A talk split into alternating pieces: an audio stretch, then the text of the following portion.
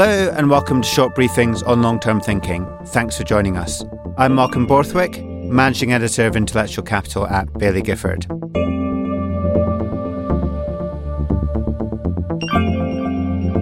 High frequency trading, short selling, smart beta.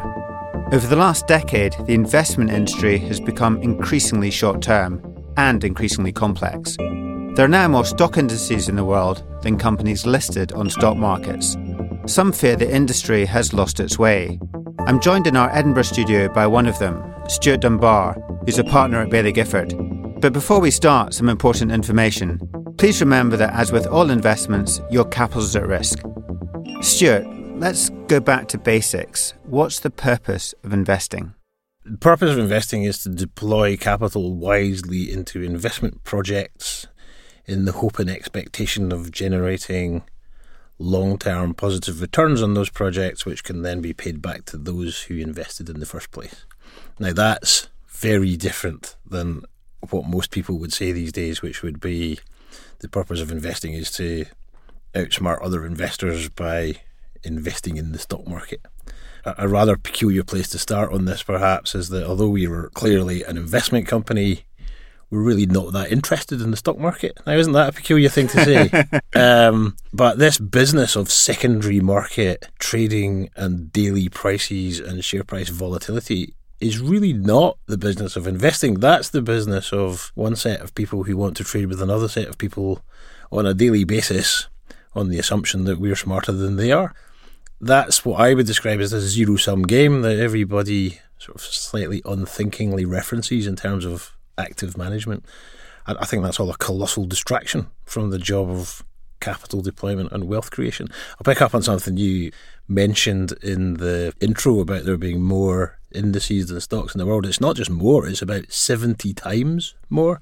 There's well over 3 million different stock indices.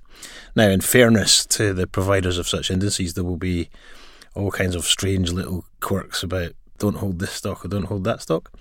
But the fundamental point is, you know, you don't need to be some sort of PhD in finance. In fact, it's probably quite unhelpful to be a PhD in finance to work out that you don't need 70 times more ways to combine stocks than there are stocks to invest in. And it's just a reflection of the, the sort of priorities of the industry having got all out of kilter. Where do you think, as an industry, we started to go wrong? well, here's a bit of history. I so as you may tell from my accent, I grew up in Glasgow. I also studied in Glasgow. I went off and did a I did a degree in finance actually, so I'm very well versed in efficient market theory and FAMA and French and all this stuff. What's remarkable to me is that was sort of mid to late 1970s when a lot of this academic work was done, and I and I learned it at university and, and thought this is going to be very helpful in my career. And and here we are, sort of a large number of years later. And what I've really learned since I've been working in this industry is how, how much that was just completely not reflective of the real world.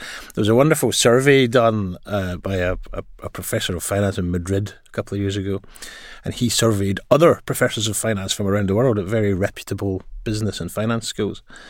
And the, the most interesting thing to come out of that was was a, a fairly strong consensus amongst those who teach capital markets theory that it doesn't apply at all in the real world. It's the starting point for a way of thinking about the world. But by the time you acknowledge all the assumptions that don't hold true in reality, this sort of financial theory is just not a basis on which to invest. So, to answer your question, where did it all start? It started when the business of investing became the analysis of stock markets rather than the thoughtful consideration of how to put real money into real projects.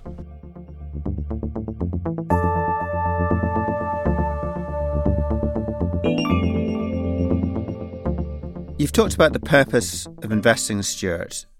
How does that fit into the active versus passive debate? So I think there's a very unhelpful simplification in that debate. So, so rather strangely, I'm not anti-passive. In fact, we have admiration for some of the big passive providers because because what they do, I, I wouldn't necessarily describe what they do as investing, not in our pure sense, but they provide broad market access at low cost. I mean, our, our industry has a problem with charging clients, not so much charging them too much, but taking too high a share of whatever value added that many active managers outperform a little bit, but but essentially take it all in fees. So you'd be better off with a passive manager in, in, in those instances. The real question on passive versus active is what types of active management work. And it's very difficult to drill down into that. So the vast majority of studies you will see sort of faithfully reproduced by various financial press will tell you the average active manager underperforms after fees, therefore, why bother? There have been some more interesting studies in more recent times about what are the characteristics of active managers that make their probability of adding value for clients much higher. The two strong signifiers of active management done well are low turnover and high active share, active share being the level to which we differ from an index. So, active share or divergence from index suggests to me again that these are managers who are not starting looking at the whole opportunity set. These are managers who are trying to find great ideas, acknowledging you won't find all of them, but just focusing on that rather than trying to cut down a universe and we'll, you know, we'll be underweight banks because we don't really like them. They're, that's not the thought process that we follow. That's if we don't like banks, we don't invest in banks. So the real point of this is that there are signposts of active management done well you can quite quickly narrow down on investment companies that are looking at capital deployment rather than playing the markets. So, to answer your question, it's not about active versus passive, it's about what I would describe as actual investing as opposed to trading the stock markets. And actual investing is the first really sizable, high profile advertising campaign that Baillie Gifford has rolled out since 1908. But what does actual mean? It's, it's quite interesting to me. We started to describe what we do as opposed to the other way around, which is we've latched onto a phrase and altered our behaviour. It's just a summation of everything we've been talking about. It's a focus on wealth creation, capital deployment, working with management, leaving the value for the clients rather than taking it for ourselves, thinking long term, and being pretty much indifferent to share prices. So it's all of those things. But how do you encapsulate that in a short phrase? So this is where we came up with actual investing, and of course, it's a nice play on the active versus passive. It's not active versus passive. It's actual versus not actual. You know, I've got no real interest in in defending the active management industry. I do have an interest in defending the concept of capital deployment in the interests of society, and we we're affected by the sort of poor quality of that whole discussion. It's appropriate for a company like ours to stand up and say we think this whole debate is a bit the wrong way on and, and start to try and talk about what we do think people should focus on. And, you know, remember that the existence of the investment industry is not, you know, some sort of self enriching game. The investment industry has a phenomenally important job to do. Economic progress and productivity gains rely on capital deployment into new and better ways of doing things. It's really important that our industry I think, gets back to focusing on that. It's very hard to prove this, but I suspect the, the relatively poor productivity enhancements and gains of the last 20 years or so in developed market economies is because hardly any new capital is being deployed because R&D spending is so low. You know, so leaving aside any competitive positioning of our firm or anything like that, it's it's just important that the asset management industry gets back to focusing on the wealth creation rather than squabbling over the returns. Because if nobody's creating the wealth, there aren't any returns for, for us to share out.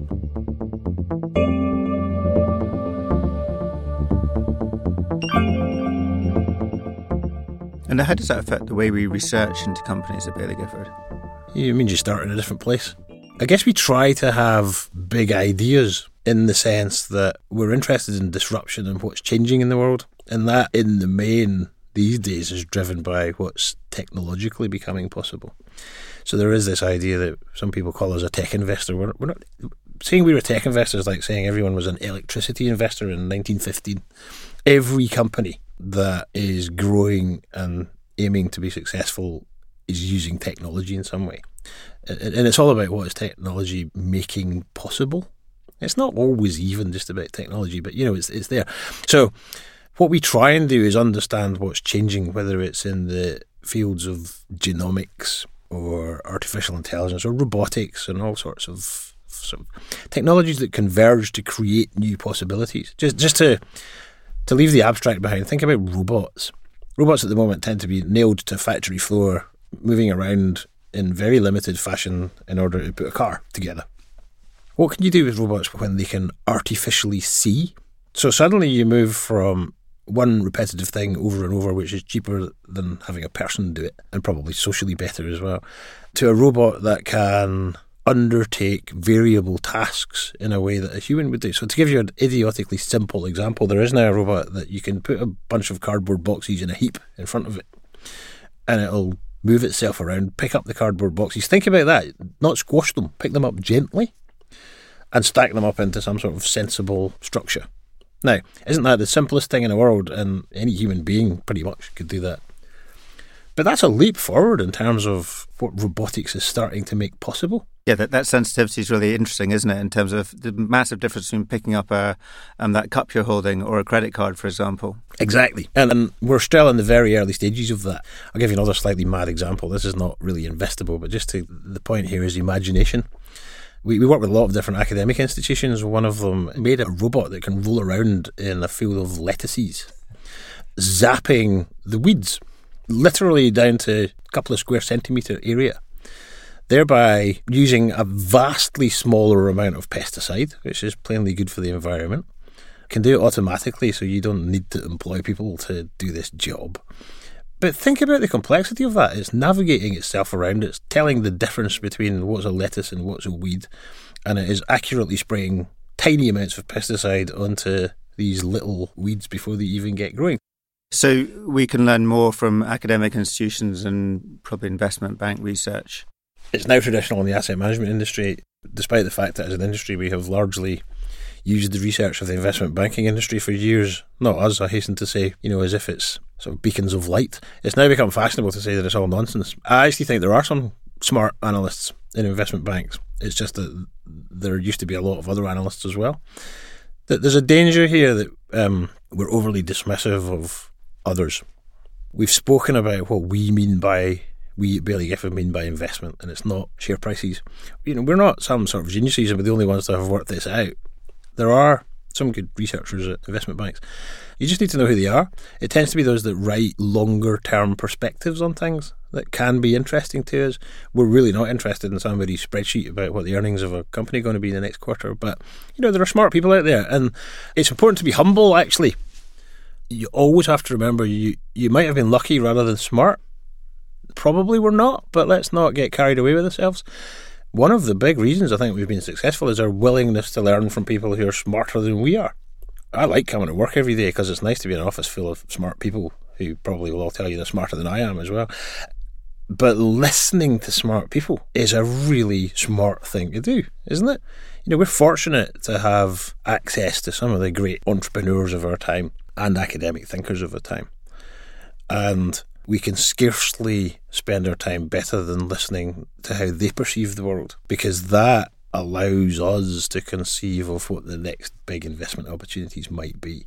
It also guides us in some cases to individual companies that might be interesting. Stuart, that's a good place to end it. Thanks very much for joining us on the podcast. Thanks very much.